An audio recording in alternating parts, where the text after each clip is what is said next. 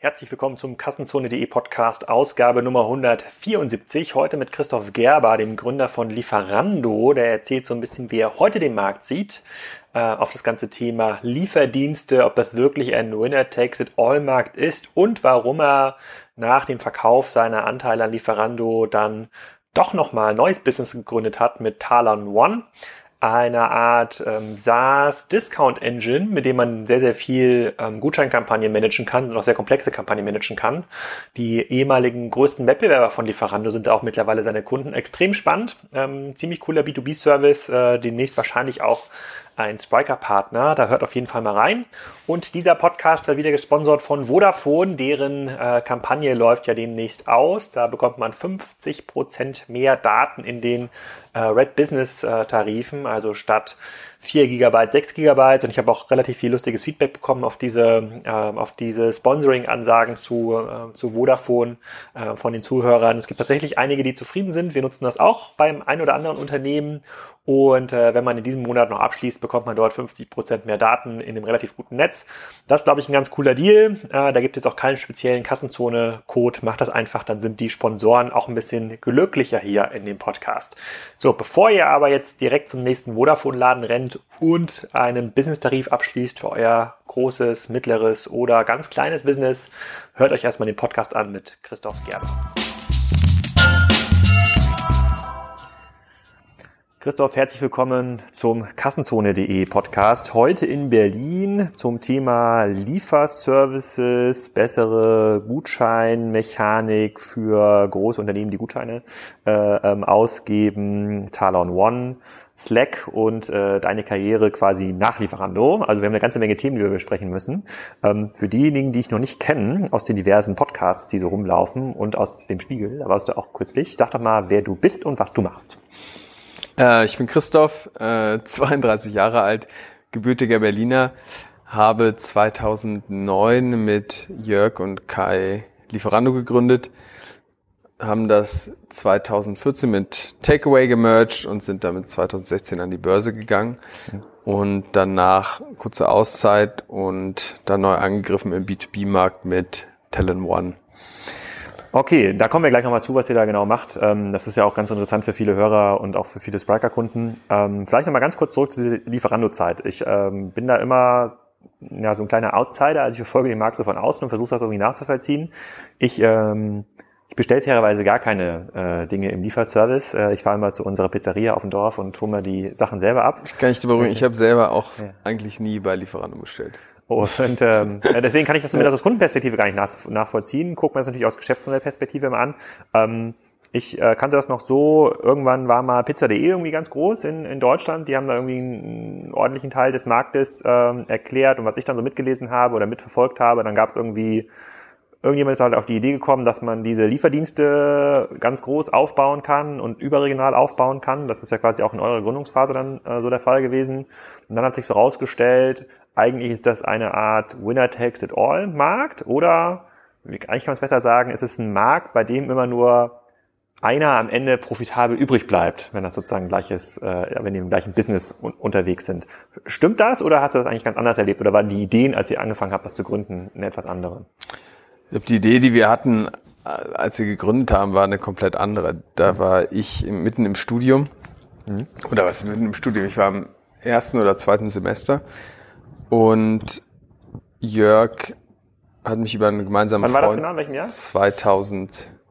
Ich habe angefangen, nee, ich war zweitausendsechs, habe ich studiert, zweitausend, ich war vier, muss viertes Semester gewesen sein, mhm. zweitausend. zweitausendsieben, zweitausendacht. Mhm. Und da hat Jörg über, über einen Freund kam der Kontakt zustande und Jörg meinte, in U S A würden alle Essen bestellen.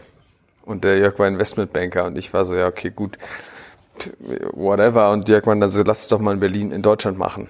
Und ich war das so, ich hab, für mich war das nur eine Möglichkeit, aus dem Studium rauszukommen, ohne da große Strategie mhm. hinter aufzubauen. Also ohne da so ein, das ist der Markt, wie man jetzt rein, das ist der Markt und so gewinnt man den Markt, das sind die verschiedenen Player und für eine Durchdringung braucht man x Jahre. Das heißt, wir haben das Ganze total blauäugig aufgezogen. So, da war jetzt nicht so, okay, der Markt funktioniert nur, wenn wir hundert Prozent vom Markt haben. Die, diese ganzen Thematiken haben wir uns gar nicht angeguckt. Wie seid ihr da los, losgelaufen? Also habt ihr, seid ihr dann zu Pizzadiensten und Nudeldiensten? Wir waren, zu, wir, wir waren zu, zu, zu fünft am Anfang. Einer meiner besten Freunde, der jetzt Lehrer ist, äh, hat da in seinem Semesterferien mitgearbeitet. Wir haben im Sommer gestartet.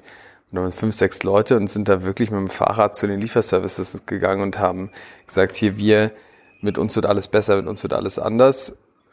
Das war dann aber, wir waren, hatten so wenig Ahnung vom, vom ganzen Modell, dass wir in den ersten Faxen, die, also in die ersten Bestellungen, die kamen, war keine Telefonnummer der Kunden drauf. Also es gab kein Telefonnummerfeld. Also so, es war, wir sind komplett blauäugig da gestartet. Und dass das Ganze einen, ähm, du hast ja Pizza.de erwähnt, Pizza.de für uns, wir haben jetzt nicht zu den Lieferservices gegangen, haben gesagt, haben irgendwie Market Research gemacht, bei wem, von wem bekommst du wie viel Lieferungen, sondern einfach losgelegt. Das ist k- komplett blauäugig. Und Pizza.de hatte zu dem Zeitpunkt wahrscheinlich siebzig, achtzig Prozent Marktanteil. Es gab sehr, sehr viele regionale kleine Player, mhm. ähm, die in Berlin sehr stark waren, in München sehr stark waren. Mhm. Ähm, es gibt so Unternehmen wie Bring Butler, äh, Deliver vierundzwanzig mhm. und Berliner, die die alle irgendwie ihre kleine Berechtigung hatten, als wir gestartet ja. sind.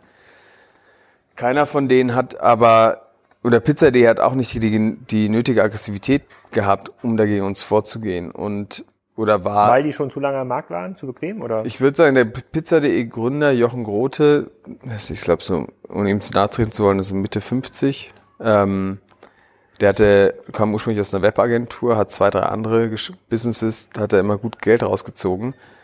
Und hat uns immer belächelt. So war immer so die Kleinen, so die kriegst du sowieso nicht hin. Mhm. Also war sehr, sehr arrogant. Ich weiß auch noch, wir haben Deliver vierundzwanzig, es sind so drei Berliner Jungs gewesen. Denen haben wir zu einem Zeitpunkt zwei, drei Millionen für ihr Business angeboten. So, und dann waren die so, nee, nee, wir sind viel größer und äh, wollten nicht verkaufen.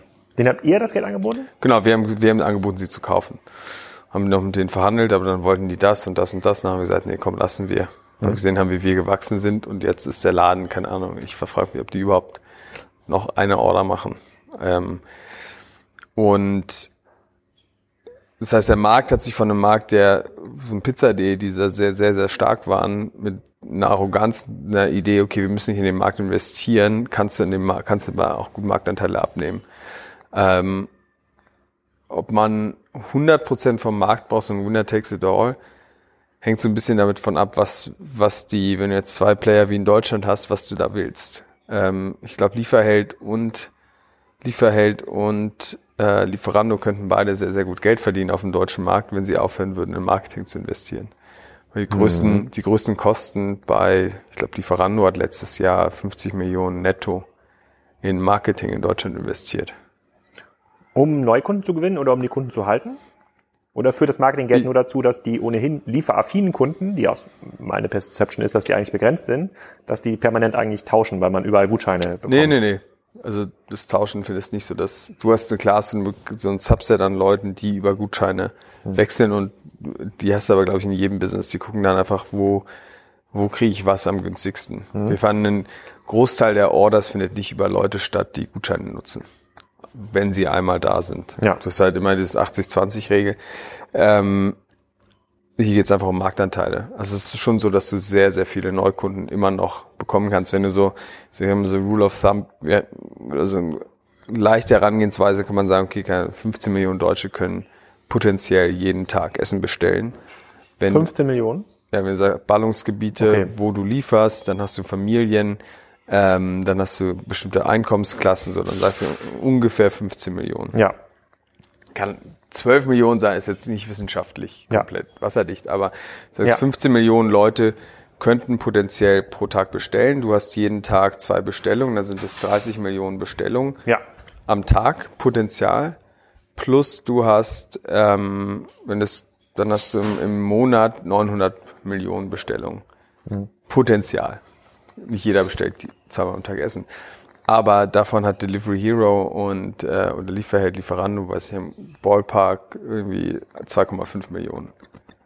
Okay, also das Potenzial ist auf jeden Fall noch groß genug. Aber ist das dann bei so einem Geschäftsmodell, überlege, überlege ich mir, okay, das eine ist ja diese Wettbewerbssituation, wo du jemanden hast, der eigentlich genau in der gleichen Zielgruppe mit sehr, sehr ähnlichen Marketingmechanismen fairerweise agiert. Ähm, wenn ich mir an, andere Handelsmodelle anschaue, die in einer ähnlichen Konkurrenzsituation sind, auch so Fashion-Händler zum Beispiel oder auch Schuhhändler, gibt es ja auch den einen oder anderen in Berlin, die versuchen dann immer zu vertikalisieren. Die versuchen im Grunde genommen, das Sortiment irgendwie exklusiv zu machen. Sagen, okay, was gibt, äh, wir finden dann möglicherweise eine neue, äh, eine no- nicht nur einen Lieferdienst, aber eine neue Marke, irgendein neues Essen, kann sozusagen irgendwie super vegan Öko-Food zum Beispiel äh, und ähm, betreiben dann selber so eine Kette. Ist das, ist das ein Gedanke gewesen, der euch... Wir haben ein paar Mal darüber überlegt, weil wir natürlich genau wissen, oder jeder Lieferheld, Lieferando, die wissen ja alle ganz genau, in welchen Gebieten ist was für ein Bedarf an welchen mhm. Produkten.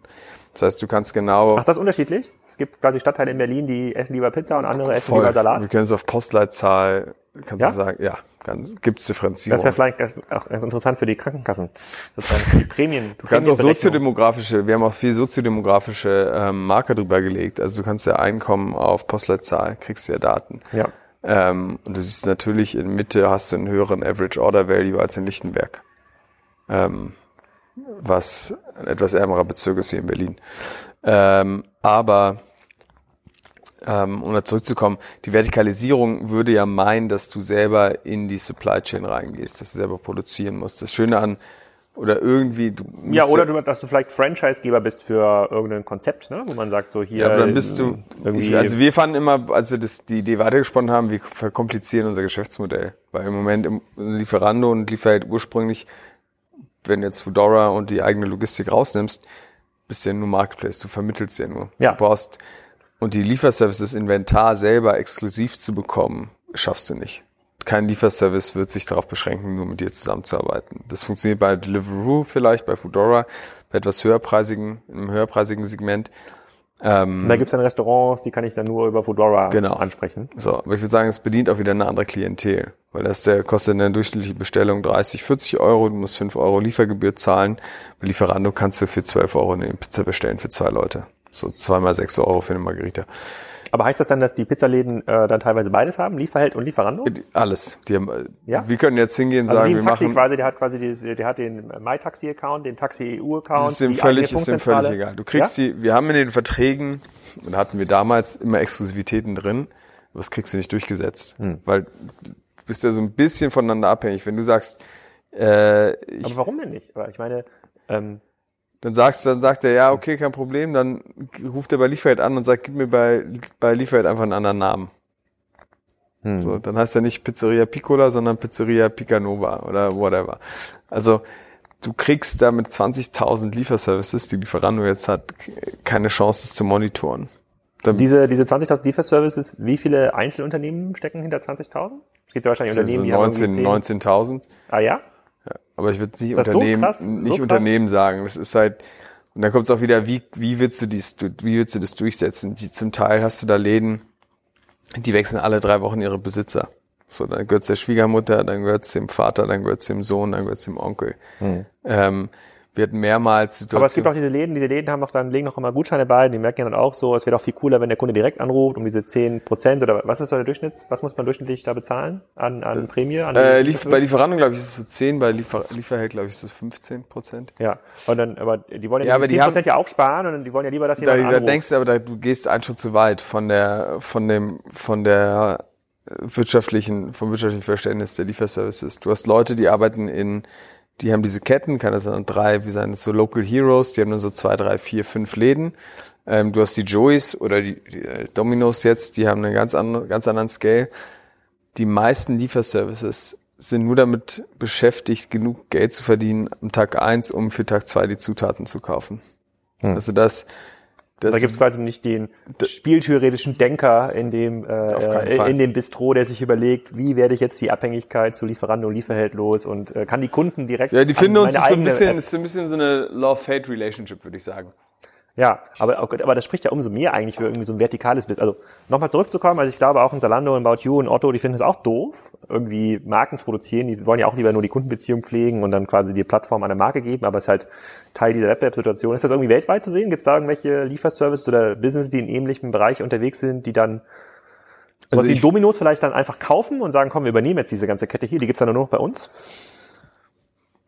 Glaube ich nicht, nee, weil der Kunde will Auswahl. Wir haben auch, das Problem ist auch zu, zu, zu differenzieren, zu sagen, der Kunde, so? ja, der Kunde, Kunde will das. du kannst halt... Es ist der Kunde heute irgendwie Pizza Pizza Hawaii und, und, und, und morgen Caesar Salad und... Ja, du hast so im Durchschnitt an drei Restaurants, wo ein Kunde bestellt. Okay. Und drei verschiedenen Essen. Aber was du auch siehst an den Bewertungen ist, dass du vielleicht als für dich eine geile Pizza ist, so eine hm. Pan-Pizza, die total mit Fett tropft. Ja. Und für mich ist eine super Pizza eine, wo der Rand so dünn ist und Blasen wirft und zerkracht, wenn ich da reinbeiße. Ja. Da gibt es demnächst ein äh, neues Lokal hier, was äh, von Borchert ähm, aufgemacht wird. Da kann man das tatsächlich so bekommen. Ja? Ja, das beides? Ist ganz spannend. Ja, das, äh, das ist ein ziemlich cooles Konzept, was da gerade ausge, ausgetüftelt wird. Da kann man aber solche Pizzen dann bekommen, die man ja so durchgebackene Pizzas in, äh, Pizzen im, äh, im Karton bekommt. Das ist ja gar nicht möglich, die in der Qualität zu liefern. Du isst ja quasi die Pizza, du meinst ja die Pizza direkt beim Italiener. Ne? Genau, aber ich sag, aber ja. auch da gibt's, die, die wird ja zum Teil auch mittlerweile geliefert. Ja. Die kommt dann nicht toll knusprig an, aber die ist hauchdünn. Ja. So, und dann hast du, dann siehst du schon, du kannst, du kannst ist schwer irgendwie sagen, das ist das, was ein Kunde will. Mhm. Und dann haben wir gesagt, der, der Markt ist so groß in diesem im Lieferservice-Bereich, also einfach in dieser Vermittlung, äh, wieso das Ganze verkomplizieren. Was Deliveroo jetzt macht, was ein bisschen in die Richtung geht, die du meinst, ist, die haben, die haben ja oft, da ist ja der Brandfaktor der, der Zulieferer ein viel größerer. In Berlin haben die einen Tommy's Burger Joint oder irgendwelche tollen Sushi Sushi-Restaurants. Was die in London machen, ist, dass die im Prinzip so Übersee-Container als Küchen ausgebaut haben und die den Restaurants zur Verfügung stellen, um eine eigene Küche irgendwo an anderen Orten zu haben, um die, die Reichweite zu vergrößern. Das heißt, der Shopfront ist mhm. disconnected von der eigentlichen Küche. Ja. Und das macht, wenn du jetzt sagst, du arbeitest mit, richtig, mit einer richtigen Brand und du kennst Tommy's Burger Joint, das ist so ein Burger-Restaurant hier in Berlin. Wenn du jetzt sagst, du willst in Wilmersdorf die Tommy's Burger haben und aufgrund der Nachfrage, da kannst du eigentlich sehen, dass, dass da das relevant wäre. Du kannst aber nicht irgendwie die komplette Küche hinstellen. Dann kannst du in irgendeinen Hinterhof diesen, diesen Überseekontainer reinpacken und aus dieser Küche ausliefern. Hm. Okay, okay, gut. Vergessen wir erstmal diesen Vertikalisierungsbereich. Äh, ich muss da im Nachgang noch mal ein bisschen drüber nachdenken. Ich finde das immer noch nicht total abwegig, aber ich verstehe das Argument, dass das das Business mega verkompliziert. Verfolgst denn, ähm, du bist dann zweitausend... September zwanzig sechzehn beim Börsengang, habe ich alles verkauft. Raus, genau. Äh, verfolgst du das irgendwie noch aktiv? Also liest, liest du dir die Geschäftsberichte durch, die dann... die Ja, von beiden. Ich meine, ich, ich kenne Jörg, einer meiner besten Freunde, ist noch C E O von Takeaway. Ähm, wir reden eigentlich nicht über das Geschäft. Also das ist eigentlich so ein Thema, wo ich mich dann auch raushalten will. Ich verfolge die, ich verfolge die Zahlen, ich verfolge, wie die, die Börsenkurse sich entwickeln. Ich lese mir durch die Berichte durch, wobei die Berichte natürlich auch so strukturiert sind, dass du richtig viel Information kriegst ja nicht raus, wenn du das nicht in Kontext setzen kannst. Das stimmt, das stimmt. Das ist auch aufgefallen bei den diversen Berichten jetzt über HelloFresh und Co., wenn man sich die ganzen Dinger da durchliest, die ganzen coolen Fragen, die man ja eigentlich hat, werden ja eigentlich gar nicht beantwortet. Ähm, Kohortenanalysen, wie ist das wirklich so stabil, das Geschäft? Einfach sehr, sehr oberflächlich, was da rauskommt. Aber fair enough, das ist ja auch eine Kunst, das in diesen Berichten so zu verstehen. Ja, ich glaube aber generell, also um diesen, diesen Winner-Takes-it-all nochmal ganz kurz zurückzukommen, in Holland sieht man, hat Takeaway neunzig Prozent oder fast hundert Prozent Marktanteil. Mit einer Brand oder mehr? Mit einer Brand. Brand. Ja. Heißt es, ist noch Takeaway N L? Thais besorgt. Okay. Das heißt, übersetzt nach Hause geliefert. Okay. Ähm, und ich sag, in Deutschland hast du halt eine Situation, wo zwei sehr, sehr potente Player gegeneinander gehen. Ähm, mit Lieferando. Und Lieferando hat eigentlich unendlich viel Geld durch das holländische Business, mhm. was sehr, sehr, sehr profitabel ist. Ja. Ähm, und Lieferheld hat durch die schiere Größe einfach fast unendlich viel Geld. Und da muss man halt gucken, wahrscheinlich ein smartes Szenario wäre, beide Brands zusammenzupacken in eine eigene Holding und sagen, es wird jetzt ein Cash-Kauf für Liefer, für Delivery Hero und für Takeaway. Da musst du aber dich irgendwie zusammen an den Tisch setzen und ja. das machen. Das andere Szenario wäre, dass einer von beiden den Markt vom anderen kauft. Aber ich glaube, da sind, den Schritt will keiner tun. Das heißt, ich weiß nicht, wie man in Deutschland in nächster Zeit irgendwie Geld verdienen will. Okay, okay, und dann hast du ja, also dann aus, aus, mit dem Börsengang bist du dann raus, äh, rausgegangen aus dem operativen Geschäft. Dort ist, dann gab es noch einen Artikel im, im Spiegel Online, der ist gar nicht so alt, der war irgendwie vor kurzem ist der erschienen und da kam dann auch so ein bisschen in die Story mit Talon.One. Was hat dich danach motiviert, dann nochmal so im klassischen Business einzusteigen? Weil du hättest ja durchaus dann die Ressourcen gehabt, zu sagen, komm, jetzt ziehe ich raus aus Berlin sozusagen und hab, mach nur noch quasi Börsenhandel, ja, privat. Irgendwie das ist, pff, man wird ja unter, also ich zumindest, ich wurde ja Unternehmer irgendwie, ich nicht, ich habe ja nie das Ziel gehabt, ich werde Unternehmer. Das war ja nicht so meine, wie jetzt man sagt, man wird Gründer. Ähm, Für mich es war, gibt ich, genug, die das als Motivation haben in Berlin, muss man fairerweise sagen. Ja, aber ich war nie so, oh, ich will Gründer werden. Ich wusste gar nicht, ich weiß gar nicht, was, was heißt denn Gründer? Also ich sag, jeder Imbissbesitzer ist für mich ein Gründer. Ja. Jeder Späti-Verkäufer ist ein Gründer. Ja, ähm, ja, das stimmt. Also es ist immer dieses, das, da findet so eine extreme Überhöhung dieses Begriffes Gründer ja. statt. Oder Unternehmer. Ähm, ich wollte einfach immer was machen. Und habe Spaß, irgendwie Sachen zu machen und Sachen zu schaffen. Und ähm, ich würde sagen, ich bin nicht so kompatibel mit in einer, in einer gesetzten Organisation. Das heißt, für mich war klar, wie ich entweder was... Also das ist dann, natürlich stellt sich die Frage, was... Und gar nichts mehr machen, den ganzen Tag ging auch nicht. Auch ein bisschen langweilig. Nee, das, das habe ich mal zwei Wochen dann probiert. Ich, ich habe mir dann gesagt, ich mache jetzt mal zwei Wochen Auszeit oder zwei Wochen gar nichts. Und dann war es Sommer und dann rufe ich meinen besten Freund an und sage so, ja, komm, lass mal segeln gehen. Und dann sagt er, sag mal, bist du irgendwie völlig bekloppt? Ich muss hier gerade meinen Unter- meinen Unterricht vorbereiten, der ist Lehrer. So, und dann rufst du meine, rufe ich meine Freundin an, sag, komm, lass mal heute um sechzehn Uhr oder um fünfzehn Uhr, ich will dich von der Arbeit abgehen, wir segeln. Und dann sagt sie, hast du noch alle? Hm. Äh, ich muss äh, hier arbeiten. Und dann merkst du, es ist die einzigen Leute, mit denen du dann potenziell abhängen kannst, sind Leute, wo der einzige gemeinsame Nenner irgendwie ein schöner Kontostand ist und das ist dann darauf runter reduziert, finde ich es ein bisschen. Äh, dann sozusagen habt ihr dann irgendwann angefangen, Talon.One zu machen. Kannst du da mal ein bisschen was zu erzählen, was das eigentlich ist? Weil das für viele Hörer, glaube ich, auch ziemlich relevant ist. Also welches Problem löst ihr eigentlich hier? Ich sage bei Lieferando, und wir haben ja ganz kurz drüber gesprochen am Anfang, über Gutscheine und wie die, ob die Leute nicht einfach über Gutscheine wechseln. Bei Lieferando war dieses ganze Thema Promotion, Gutscheine, ähm, Produktbundling, super relevantes Thema oder im gesamten Lieferservice-Markt. Und wir sind immer wieder an Grenzen gekommen und haben extrem viel Geld ausgegeben für schlechte Promotions oder Promotions, die nicht funktioniert haben. Und haben dann gemerkt... Was ist eine schlechte Promotion? Also im Grunde habt ihr Gutscheine rausgenommen. zehn Euro Gutschein mit ohne Neukundenvalidierung. Und die Neukundenvalidierung, die drin ist, ist total Banane, weil die nur über eine E-Mail läuft. So. Und dann okay, und das, da hast du dann Fraud drin gehabt. Ja, wir also eigentlich Umsatz, den du hättest generieren können, auch ohne diesen Gutschein. Ja, oder Umsatz, den du gar nicht haben wollen würdest, weil die Leute nur für einen Gutschein kommen. Okay, das ist so wie, so wie früher quasi bei den ganzen Affiliate-Sachen gewesen, wo du auch eigentlich neunzig Prozent Fraud-Umsatz generiert hast. Ja, wir sagen bei, beim Lieferdienst, wir haben es nie Fraud genannt, sondern eher so Gaming, weil du machst ja eine Order, das ist ja keiner, der mit einer geklauten Kreditkarte ähm, bestellt, sondern du hast eigentlich, der Fehler liegt eigentlich bei dir, weil du die, das System nicht genug steuerst. Oder so haben wir es dann betrachtet und haben gesagt, okay, es muss, es muss es irgendwie lösen, weil an sich Gutscheine und Promotion von der These, die wir hatten, funktioniert als Kanal. Und dann haben wir eigentlich eine, ein Talon.One Beta bei uns intern gebaut. Ich war bei Lieferando zuständig für Produkt und Marketing und haben damit eine Tool gebaut, wo wir im Prinzip Gutscheine erstellen konnten, die auf Postleitzahlbasis funktionieren, die für verschiedene Postleitzahlen verschiedene Werte hatten, die auf E-Mail-Adressen gemappt waren. Das heißt, du konntest mit deiner E-Mail-Adresse bestellen. Wenn dich jetzt mit jemand anders eine E-Mail-Adresse, die benutzt hat, konntest du aussehen, was passiert mit dem Gutschein. Wird der devalidiert oder hat der einen anderen Wert? Sodass du irgendwie Weichen einbaust. Und wir hatten dieses Beispiel Lichtenberg und Grunewald. In Lichtenberg kannst du halt einen Gutschein vielleicht maximal drei Euro im Average, also eine Bestellung mit drei Euro substituieren. In Grunewald vielleicht mit fünf. Weil du weißt, der Customer Lifetime Value von denen oder die Kohorten sind viel, viel besser. Ja. Ähm, so, dann haben wir eigentlich eine wie v- habt ihr das, also sozusagen vor, wie habt ihr das vor Talon.One mit Lieferando ge- wir haben im Prinzip eine V eins, wir haben im Prinzip eine V eins von Talon.One habe ich konzipiert und gebaut. Okay, und das war, was war dann die Basis? Irgendwie Excel und, und, oder? Nee, nee, wir komplett konzipiert und richtig, okay. im, richtig, äh, produktmäßig, okay. I T-mäßig umgesetzt.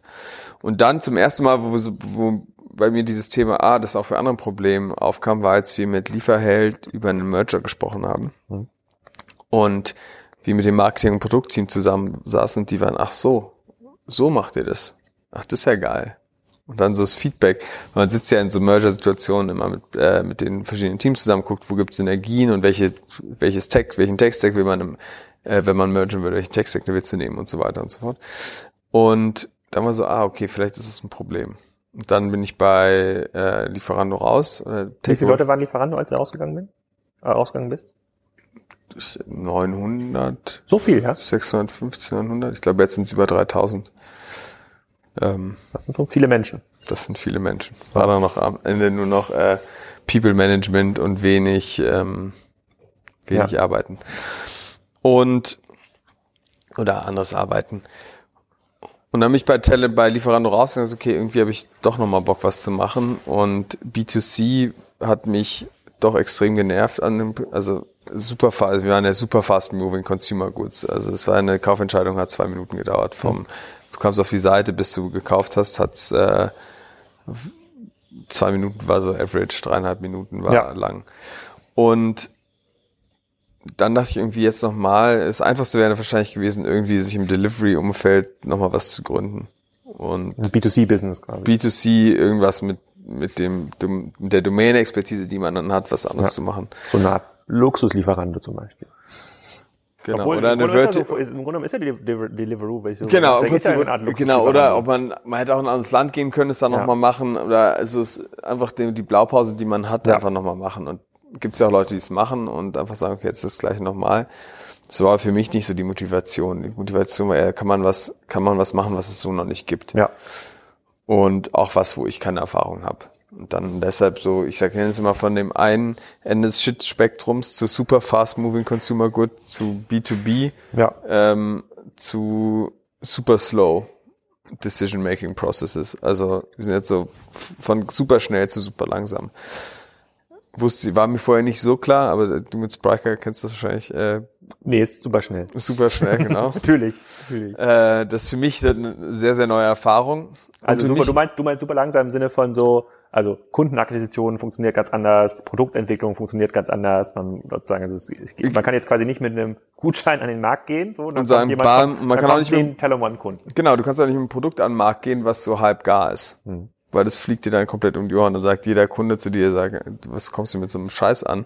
Äh, lauter lauter ja. Bugs. Und das heißt, du musst erst mal, wir haben jetzt fast zwei Jahre entwickelt, bis wir sagen, wir haben ein Produkt, wo wir richtig mit happy sind. So, und das muss natürlich auch erstmal finanziert werden.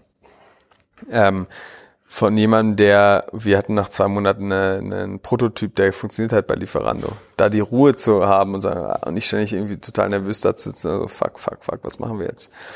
Ähm, Und für mich war der Treiber, irgendwas zu machen, was es so noch nicht gab. Okay, aber was heißt das jetzt konkret? Also habt was, was, wer sind eure Kunden? Sind eure Kunden jetzt so große, mittelgroße Online-Shops? Größter Kunde, witzigerweise, größter Kunde ist von uns äh, Delivery Hero. Okay. Oder einer unserer größten Kunden, ähm, die in einigen Ländern jetzt komplett ihre Promotion-Infrastruktur, also im Prinzip das, was wir Talon.One ersetzt, die interne Voucher-Logik. Okay. Und wie wird das denn eingebunden? Wie muss man sich das vorstellen? Jeder, der ein bisschen Ahnung von von Tech hat, im Prinzip ist, ob, funktioniert Talon.One wie ein Markt, wie dein interner Voucher-Microservice. Du ersetzt eigentlich die eine Komponente mit uns. Und okay, und damit sozusagen, dann stellt quasi das Promotion-Team, stellt dann bestimmte Voucher-Logiken ein und sagt, hier in Lichterfelde machen wir jetzt hier mal eine Kampagne, da gibt's jetzt mal viertausend Gutscheine mit vier Euro, so, die lassen wir im Zeitraum X Y Z laufen und die werden jetzt rausgeblasen über whatever, meinetwegen äh, genau. Plakatwerbung. Ne, und das ist hinterlegt in dem System und, und dann kannst du sagen, genau, dann kannst du sagen, wenn die Gutscheine aber nicht in Lichtenberg genutzt werden, sondern in Hamburg, äh, dann haben die einen anderen Wert. Ja. Oder zehn Euro. Ja. Oder dann zwei Euro, weil du sagst, okay, und, und du legst eine Message dahinter und sagst, hey, die Gutscheine waren eigentlich nicht für dich gedacht hier in Hamburg, aber um dich nicht komplett abzufacken, kriegst du nochmal zwei Euro. Okay, und dann, und dann in dieser Engine sozusagen misst du das dann auch und die ist dann mit der Zahllogik verknüpft? Ja, wir sind, was wir, wir sehen uns eher, ich sag mal so als Infrastrukturdienstleister und Werkzeugkasten, nicht so sehr als Business Intelligence und Me- Messkomponente. Was, aber was, was nutzen denn diese Unternehmen heute? Also bei, bei Delivery, bei Delivery Hero haben wahrscheinlich das eigene gebaut, aber was ist ein mittelgroßer Online-Shop, der hundert Millionen Euro Umsatz macht? So, was nutzen der heute, um diese Vouchers zu, Delivery zu, Hero, zu managen? internes Internes, interne Lösung. Ein anderer großer Kunde von uns ist Casper aus den U S A, die Matratzen. Ähm, die laufen auf einer, oder liefen auf einer, nur ganz, oder laufen immer noch auf einem ganz normalen Shopsystem. Auf einem, auf Solidus. Äh, und haben das interne Solidus genommen. Die interne Lösung. Okay. Und die ersetzen Sie jetzt quasi mit eurer Lösung? Die ersetzen. Also Solidus bleibt, aber die Coupon-Komponente wird auskommentiert und wird ersetzt durch uns. Ah, okay. Und wie lange dauert so eine, also für welche Unternehmen lohnt sich das? Also kannst du mir ein bisschen was quasi zu eurem Modell erzählen? Also was muss man sagen, euch zahlen? Wie viele Orders braucht man, um damit sich das irgendwie überhaupt lohnt? Wie lange dauert so eine Integration? Hängt so ein bisschen von, also das ist so die the magic question. Äh, Delivery Hero hatte eine funktionierende Integration nach vier Tagen. So, das war der Produkt. Der Head of Product meinte, es war so schön, zum ersten Mal schneller zu liefern, als das Marketing bereit war. Ja. Ähm, natürlich, die bauen jetzt ganz, ganz andere Logiken drauf. Also eine viel. Die haben ja auch ein eigenes Developer-Team, einen eigenen Tech-Stack, den sie kontrollieren können. können. Genau. Ähm, sag, wir haben eine, wir haben selber, witzigerweise im Fall von Casper, wir haben selber Solidus durch Zufall als internes Testsystem für uns. Hm. Ähm, und du kriegst auch einen Solidus, äh, eine Solidus-Integration innerhalb von zwei, drei Tagen hin. Die Logik ist ja nicht viel anders, als wie jetzt ein Coupon funktioniert, vom System her. Du gibst einen Coupon ein, der wird irgendwo hingeschickt. Unser System validiert gegen ein bestimmtes Subset an Parametern, ja, ob der Gutschein gültig ist oder nicht. Das heißt, die Funktion ersetzt du einfach mit uns. Ja. Ähm, das heißt, von der Logik, wenn du ein Couponsystem hast, ist es nicht viel komplizierter, uns einzusetzen. Was du danach hast, ist halt eine viel, viel stärkere Logik. Und ab wann lohnt sich das? Würde jetzt so ein kleiner, sagen wir mal, jemand, jemand läuft jetzt hier gerade auf Shopify oder WooCommerce und macht so dreißig Orders am Tag und schafft es aber auch nicht, seine Gutscheine irgendwie richtig zu verwalten. Ja, dann wird es sich wahrscheinlich nicht lohnen, uns zu nehmen, wenn du so zwei, drei, vier, fünf Personen bist äh, in deinem Laden, dann ist ja kritisch. Ja, äh, also das ist sowieso kritisch, so klein zu sein im E-Commerce, aber grundsätzlich, aber ab wann lohnt sich das? Ist ein Buy versus Build Decision, ne? Also wenn du sagst, du hast Ich, ich kann es dir nicht, also ich kann es dir nicht genau sagen, ab wann es sich für dich lohnt. Wenn du nie mit Gutscheinen arbeitest, lohnt es sich nicht. Wenn du ex, wenn Gutscheine machst oder Promotions, das ist ja auch Produktbundling und so, mhm. wenn das ein integraler Bestandteil deiner Promotion-Strategie ist und du sagst, du machst zwanzig, dreißig Millionen Umsatz und willst wachsen und willst eigentlich dieses Thema nicht mehr anfassen, dann lohnt es sich für dich. Wenn du Wie ist euer Modell? Also was basiert das quasi auf Anzahl der abgerechneten Gutscheine, also irgendwie so ein A P I-basiertes Modell oder sagt ihr, es ist ein Fixpreis? A P I-basiertes Modell hat, haben wir uns am Anfang überlegt, haben uns dagegen entschieden, weil dann die Leute anfangen rumzurechnen, wie sie es integrieren sollen. Mhm. Anstatt so eine Vollintegration zu machen, damit sie das Produkt wirklich nutzen, sind die so, ah, soll ich hier einen A P I-Call schicken oder soll ich hier einen A P I-Call schicken? Wo wir mhm. sagen, ja, dann schränkst du ja den, das, was wir eigentlich wollen, dass du es vollumfänglich nutzen kannst, dass du sagen kannst, ja, der Gutschein funktioniert nur, wenn du dich eingeloggt hast und so weiter. Dann fingen die an, überlegen zu, okay, wie kann man A P I-Calls bündeln, um weniger Requests zu machen? Und wir gesagt, okay, A P I-Calls kosten per se ja nichts mehr. Ähm, wie wir es jetzt machen, ist, auf wie viele Instanzen läufst du, äh, wie viele Endpunkte, mit wie ja. vielen Shops bist du dran, äh, wie viel Support Hours willst du haben, willst du einen Customer Success Manager, was ist die S L As, die du brauchst, ja. ähm, wie viele Applikationen brauchst du in dem System, wie viele Kampagnen willst du laufen, wie viel Validierungen sind da im Hintergrund? Und A P I-Calls, du kannst auch nicht nach Warenkorb berechnen, weil dann hast du Kunden wie Delivery Hero, wenn du sagst, du nimmst ein Percentage vom Warenkorb, ähm, bist du bei Delivery Hero mit sehr, sehr niedrigen Margen, tut es denen extrem weh, können sie es ja eigentlich nicht leisten. Wenn du da sagst, du nimmst zwei Prozent vom Warenkorb, sind es ja zwanzig Prozent vom Gross Revenue. Okay, kann man, aber kann man es anders so rechnen? Kann man sagen, okay, für einen fünfzig Millionen Shop, der so eine normale Gutscheinverwendung hat, vielleicht irgendwie zehn Prozent, fünfzehn Prozent aller Neukunden über Gutscheine. Macht hundert Prozent Sinn. Ja, genau. Für den macht das Sinn, aber wo, wo liegt der dann? Also hat, ist er dann fünfstellig im Monat, was er an euch zahlen muss? Das kleinste Paket, was wir haben, ist dreieinhalbtausend. Also da, da fängt's an? Da fängt's an. Okay. Das ist absolut bare Minimum. Mhm. Ähm, und das den größten Kunden, den wir haben, wenn ich ihn nicht nennen darf, zahlt über vierzig. Pro Monat. Pro Monat. Okay. Ja gut, aber das sind ja, wir reden ja vom Enterprise-Bereich. Genau. So, da zahlt man ja über für ein P I M-System auch schon mal hunderttausend Euro. Ja, ist insofern, und wenn man sieht, was wir, wir haben einen, wir hatten mal einen potenziellen Kunden, der ist im Beauty-Bereich, also im Beauty-Marketplace. Ähm, da kannst du einfach rausrechnen, die haben extrem hohen Neukunden. Also ich sage, einer unserer Mitarbeiter geht da alle zwei Monate zum Friseur und benutzt immer den gleichen Gutschein mit einem Neukundengutschein. Ja. Sonst kostet die jedes Mal fünfzehn Euro. Wenn wir jetzt überlegen, die werden... Oder müssen wir im Nachgang nochmal reden, was das für ein Friseur ist. Ja, aber machen wir nicht den Podcast. Dem Friseur ist es ja egal, der kriegt ja, ja immer die fünfzehn ja, ja. Euro von dem, vom Marktplatz. So, aber wenn du jetzt sagst, das kostet die fünfzehn Euro und für uns, bei unserem Paket wären die so um die fünf vom, vom Volumen. Das heißt, du müsstest sagen, was sind das äh, bei hundert Leuten... Wenn du sagst, das sind ungefähr vierhundert Leute im, Jahr, im Monat, ja. die global in Europa diesen Gutschein benutzen. Um dann einmal, hat sich schon gelohnt. Dann hat sich schon gelohnt. Ja. So, und die sind aber so, ja, nee, und dann haben die Leute, dann gibt's halt die andere Position, dass die sagen, ja, aber wir, wir haben ja den Revenue, in dem Fall, wir haben ja den Revenue an unsere Investoren reported. Das heißt, das ist so necessary evil. Also ja. Im Prinzip wird sich selber betrogen, weil sagt, ich, ich muss doch meine Revenue-Ziele erreichen. Ja. Dazu, dazu zahle ich dann auch gern drauf. Das heißt, in dem Spannungsfeld bewegen wir uns auch, dass Leute sagen, sie wollen, sie, sie wollen verarscht werden. Ja, nee, also ich, also ich, ich finde das schon ganz spannend. Das ist ja quasi, ihr redet ja quasi dann ja auch, wir reden ja auch gerade bei, mit Spryker mit euch über eine Integration, weil ich das ganz spannend finde. Also unsere Philosophie ist ja, solche Sachen können wir auch als ähm, Systemanbieter gar nicht vordenken. Es wird quasi in allen, in allen möglichen Lebensbereichen in so einer E-Commerce-Strecke wird es einmal Spezialanbieter geben wie euch, die halt diesen Job halt viel besser machen. Und unser Job ist es dann, diese Integration so leicht, so leicht wie möglich zu machen, damit das Kunden von uns testen können. Deswegen, das ist, ich glaube auch nicht, dass wir jetzt quasi dieses Domänenwissen, dass ihr, hier, du dir quasi dann über Lieferdienste aufgebaut hast und ihr hier permanent weiterentwickelt mit jedem Kunden, das kann man nicht generisch anbieten. Also es macht schon Sinn, dass man das professionalisiert und äh, und auslagert.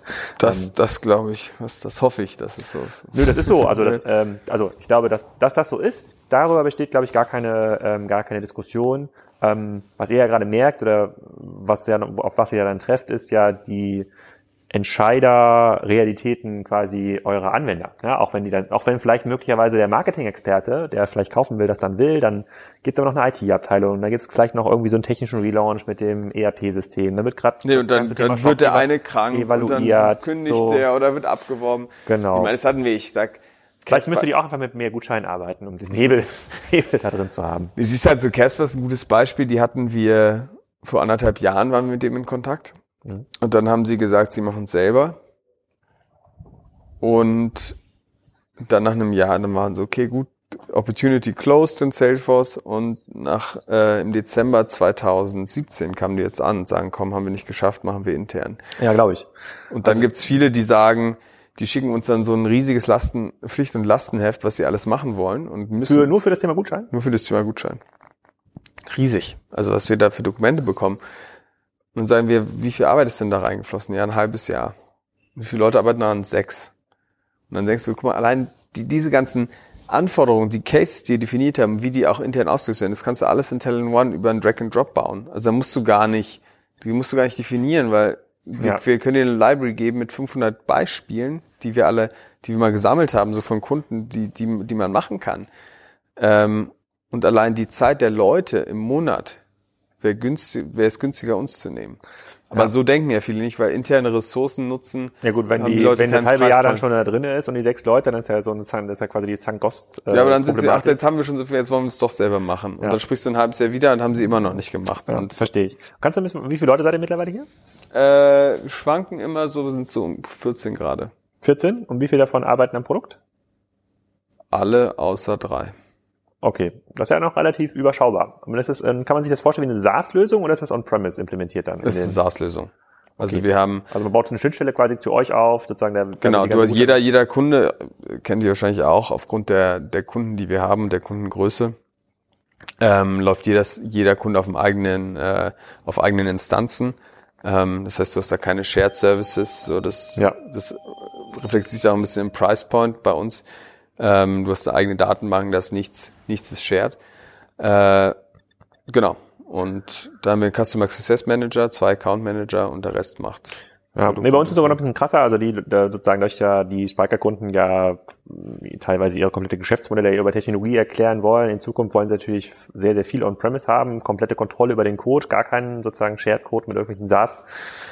Instanzen, da wollen sich natürlich dann auch quasi die Entwickler entsprechend ausleben und da kann man quasi gar nichts hinter die, also klar, es gibt dann quasi so SaaS-ähnliche Setups, wo das dann irgendwo hinge, hingeladen wird, aber ähm, bei uns sozusagen spielen die Leute ja quasi bis auf die unterste Code-Ebene mit allen Sachen rum, also das ist schon das Gegenteil. Genau, das lassen wir ja nicht zu, ja. So, das sagen wir, das wollen das wir. Das macht ja bei euch auch gar keinen Sinn, das macht ja, ja. also ihr baut, ihr baut das ja quasi als Service dann ein, also dann wird quasi die Drag-and-Drop-Engine, die wird dann ein bisschen aufwendiger sozusagen mit jedem Kunden und größer und erlaubt quasi noch weitere Cases und irgendwann gibt's sowas wie Ländersplit, ja, also Multi-Currency, diese ganzen Sachen baut ihr irgendwie zentral ein. Ähm, und äh, das kann ich, das kann ich schon, das kann ich schon ganz gut verstehen. Und ähm, vom, äh, das finanziert ihr selber gerade noch, Talon.One? Nee, wir haben einen, also zum Teil finanziere ich das und zum Teil haben wir einen australischen Investor, der dahinter sitzt.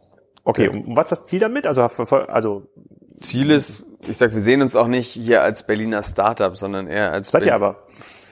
Ja, ist, was ist ein Startup? Kommen wir zurück, ein Imbiss ist auch ein Startup. Ja, schon. Der, also das genau. quasi ein, ein junges Unternehmen aus Berlin im Tech-Sektor, so würde genau, ich schon sagen. Genau, aber ich würde sagen, wir sehen es nicht als Teil dieses, mir wird sich da ein bisschen zu sehr selbst drauf gefeiert. Also eigentlich sagen wir, wir sind ein Berliner Unternehmen, was Technologie baut für für äh, jeglich geartete Shopsysteme oder ja. Tech-Unternehmen. Und was das Ziel ist, ist eigentlich ohne diesen, ohne so ein Red Race wie bei Lieferando, das war diesen Sprint, Marathon, Sprint, immer so zwei Zentimeter an der Klippe, fünfmal irgendwie eigentlich Insolvenzverschleppung hinter sich gehabt und so weiter und so fort.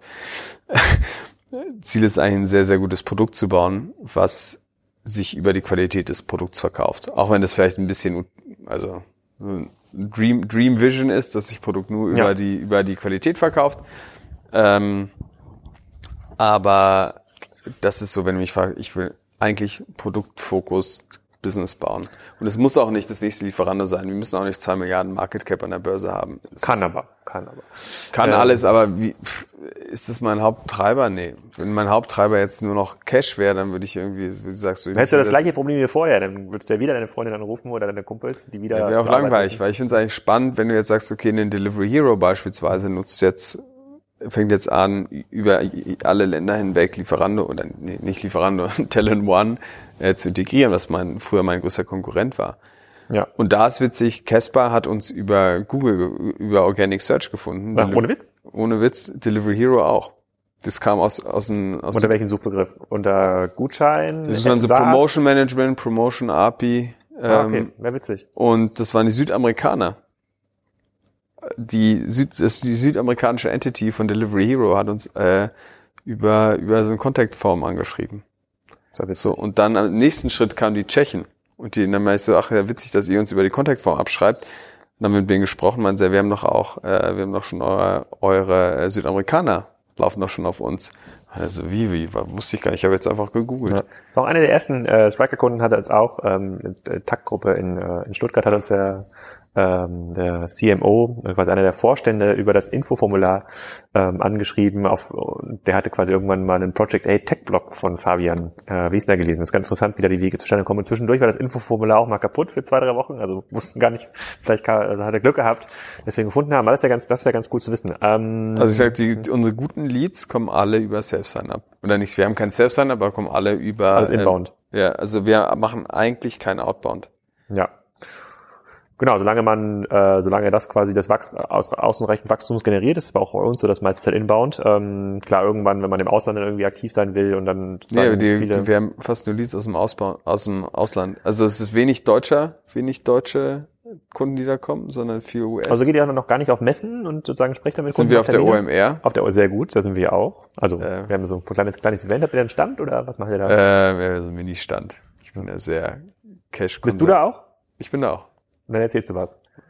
Nee, ich, ich, ich bin, stehe da am Stand rum. Und oh, ich, dann kann ich ja, ich mache ja die O M R äh, E-Commerce-Tour, dann kann ich ja, kann ich ja mit der vorbei. großen Gruppe, kannst du das genau. mal vor Ort erklären, das wäre ja ganz cool. Ähm, nee, äh, wir sind da ein Tick, man könnte das Ding jetzt spielen und sagen, okay, man nimmt jetzt nochmal zehn Millionen auf und geht total crazy durch und baut hier ein riesen Team auf, aber eigentlich, wir machen jetzt gerade so Step by Step, jeden jeden Monat zwei, drei neue Kunden und ähm, oder was zwei Kunden sein und dann kann man am Ende ein gutes Business draus bauen. Also de, die Idee ist hier nicht, wir haben auch viele Events, also wir rufen V Cs an und sagen, ah, der Gerber macht was Neues, ne, das ist ja super und dann kriegst du auch die U S V Cs mittlerweile, die dann kommt zum Bolderton oder einen ähm, Greylock oder einen Inside und sagen, lass doch mal treffen und dann sage ich halt so, ja, können wir gerne machen, aber Das ist, das ist unser Wachstum und damit bin ich mit zufrieden. Ich glaube nicht, dass es ein Venture-Case. Also ein, ein it's never gonna be a billion-dollar-Business. Was ist denn der, was sind denn eure größten äh, Mitbewerber? Würde ich mal nennen, was intern, intern good enough. Interne Lösung alles? Interne Lösung. Also gibt es jetzt quasi nichts von irgendwie Adobe oder auf irgendwas nee. auf Excel-Basis. Wo ich war mit dem C T O von Casper durch über einen privaten Kontakt äh, essen, eine Woche nachdem die unterschrieben haben. Mhm. Also überhaupt null, null Business Relationship. Ja. Der war in Berlin zu Besuch und wir haben gemeinsam einen Freund.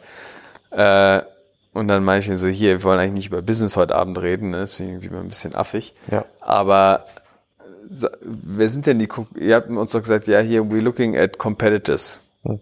So, what can you offer? Und dann haben wir, haben wir den geschrieben so, would be great to get the list of competitors.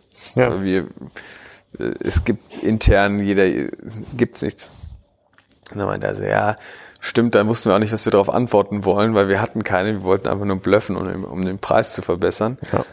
Ähm, aber der größte Konkurrenz, die größte Konkurrenz ist intern. Und oft, und wieso wir dann auch gefühlt haben, wir haben ein bisschen Outbound probiert, wieso wir gemerkt haben, ist Outbound für uns, zumindest mit der Unternehmensgröße, die wir jetzt haben und den Ressourcen, die wir verwenden wollen, nicht funktioniert, ist das Thema Promotion, das ist so ein tiefes Produktthema. Wir müssen eigentlich da sein, wenn die Leute sagen, ah, jetzt wird es relevant. Und dann hast du ja eine gewisse Stack-Overflow-Mentalität und die ist, ah, es muss irgendwo überall, irgendwo muss es im Internet nochmal was geben. Ja. Es muss doch für irgendwas eine Lösung geben. Das heißt, das Erste, was der Produktmanager macht, oder wir haben von einem, größter Lead ist gerade ein vierzig Milliarden Market Cap Unternehmen, was die Promotion Engine neu bauen will. Da ruft dann, da macht dann Self-Sign-Up der System, System Architect. So, der ist dann damit beauftragt worden, jetzt bau mal, konzipier mal eine Lösung, die für alles funktioniert. Ähm, und der Mann, der hat halt erst das erste, was er gemacht hat, ist mal gegoogelt, was es so gibt. Na, okay. Das heißt, ihr, dann, also ihr seid dann quasi tatsächlich auch Innovations, also richtiger Pionier in eurer, in eurem Bereich. In einer, in einer gewissen Weise, dadurch, dass wir es von dem, von dem Core-System losgelöst haben. Ich habe vorhin nicht gegoogelt, also ich muss dir glauben. Ich google es aber gleich nochmal. Nee, im Prinzip dadurch, dass wir es losgelöst haben, als eigenständige Lösung, ja. Okay, aber es, es gab es quasi als Feature schon mal so in Shop-System irgendwie drin? Jedes, jedes Shop-System hat irgendwie seine eigene Coupon-Promotion-Lösung. Mhm.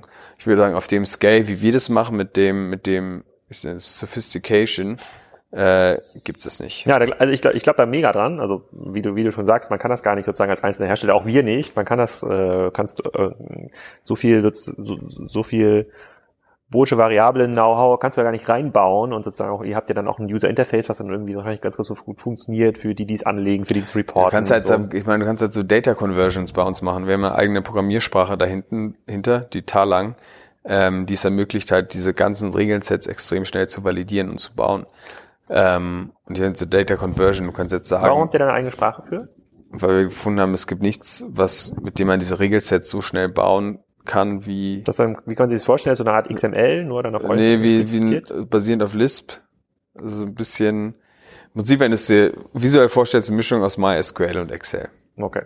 So, das ist so. Und das hilft uns, extrem schnell diese Validierung durchzuführen, weil ja jede Aktion von einem Kunden muss ja validiert werden. Triggert, das kann ja sein, dass wenn du dich einloggst, kriegst du zehn Prozent. So, das muss ja validiert werden, ja. Diese, dieses Event. Ähm, im Prinzip ist es eine Rule-Based, Rule-Based Engine. Okay. Und zum einen ist es sehr einfach auch für Entwickler, diese Regeln selber zu schreiben, ohne das Interface zu nutzen. Das heißt, als Entwickler kannst du super einfach diese Templates bauen, ohne da das visuelle Interface zu nehmen. Ah, witzig. Das heißt sozusagen wir, ähm, und, und wie viel, also wie lange ist jetzt quasi euer ältester Kunde schon live mit der Lösung? Anderthalb Jahre, lass mich überlegen, Mitte zwanzig sechzehn. Ja, so ungefähr anderthalb Jahre. Bald schon zwei. Genau. Okay, also sozusagen, es wird, es wird, dann könnte man auch schon sagen, es ist wirklich auch ausgereift. Also jetzt können auch dieses vierzig Milliarden Cap Unternehmen, wenn das jetzt mal jeden Tag da das Witzige ist, die kleine darüber verwaltet, muss es keine Angst haben, dass das irgendwie verloren geht. Nee, das muss es nicht. Aber witzigerweise haben wir, unsere Erfahrung ist, je größer die Kunden, desto einfacher sind die Cases. Warum? Weil die dann oft an, große Kunden haben ganz andere Probleme, die wollen gar nicht die mega super tricky advanced äh, Promotions auf Postleitzahlebene machen. Da geht es vielmehr darum, die wollen verschiedene Systeme anschließen. Zum Beispiel, die haben eine eigene App, die haben einen P O S, die haben E R P, die haben zwei Webshops und die wollen eine zentrale Gutscheinlösung haben.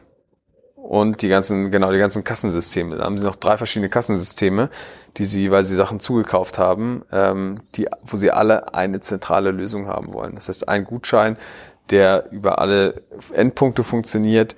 Und das ist dann, wo wir viel mehr ins Spiel kommen. Äh, okay. Ja, das klingt auf jeden Fall spannend. Da bin ich mal ganz gespannt, was uns sozusagen äh, Partnermanager bei Spryker da rausfindet. Ich glaube, ihr seid ja gerade im Gespräch. Also ich glaube mega an solche Speziallösungen, insbesondere wenn das ja aus so einem so eine eigene Erfahrung rausgetrieben ist. Das habt ihr euch ja, wie du schon sagst, ihr saß jetzt nicht zusammen, hat gesagt, was kann man jetzt irgendwie Gründen, ne, sozusagen, was jetzt in der B C G-Matrix oben rechts, welcher Markt geht irgendwie ab und wie sind die... Äh, sagen, vielleicht wäre es einfacher gewesen. So. Das ist witzig, weil... Nee, glaube ich nicht, glaube ich nicht. Da ist der Wettbewerb halt viel größer. Sozusagen gehen ja alle mit dem gleichen naiven Wissen und den gleichen statistischen Daten äh, ran. Du hast ja quasi proprietäres Wissen nutzen können, um das zu bauen. Ähm, genauso wie wir auch Spryker gebaut haben. Das haben wir auch nicht quasi... Das, die letzten zehn Jahre unserer geschäftlichen Tätigkeit haben wir dazu hingeführt, das zu bauen. Ne? Das haben wir jetzt auch nicht ausgesucht, sondern das, hat einfach, das ist einfach so entstanden. Ähm, das, ich glaube, so schon sehr, sehr stark an, ähm, an solche Lösungen muss man das mal genau angucken da äh, auf eurer auf eurer Webseite äh, und bin auch schon ganz gespannt, ähm, was ihr dabei ja sozusagen, wie das bei der O M R aussieht. Aber ich komme damit mit der kleinen Reisegruppe, ich glaube, man kann immer so fünfzig Leute sind immer okay. Angemeldet. Komm, ich komme mich mal vorbei und dann äh, kannst du mal sagst du vorher Bescheid. Zweiter, vielleicht kannst, können, können wir das über einen Gutschein zieh, zieh ich an, mir ein ansteuern. T-Shirt an. Sehr, sehr gut. Ja, Christoph, vielen Dank. Wir sind jetzt schon, hier schon am Ende zeitlich angekommen, der sozusagen des Inlandfluges. Dann muss aber der Podcast dann beendet ähm, äh, beendet werden.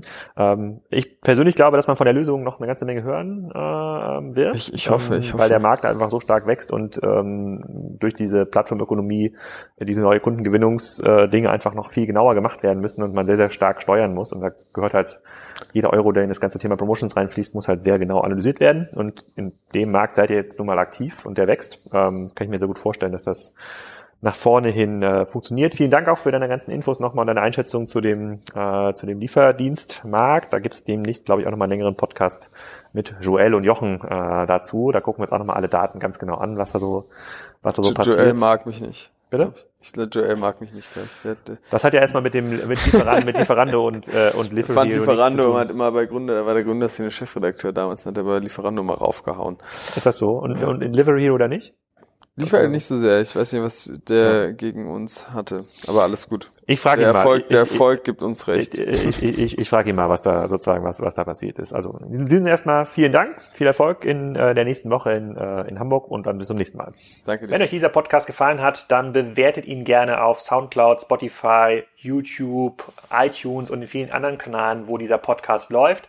Wenn ihr das schon getan habt und jetzt gar nicht mehr hin wisst mit eurer Güte, dann empfehlt doch einfach mal diesen Podcast euren Nachbarn, euren Freunden und Bekannten, dann hören noch ein paar mehr Leute zu und ihr könnt da mit äh, auf der Arbeit und beim Sport oder wo auch immer ihr diesen Podcast hört, beim Kochen, bei der Gartenarbeit, könnt ihr darüber diskutieren. Vielen Dank, bis zum nächsten Mal.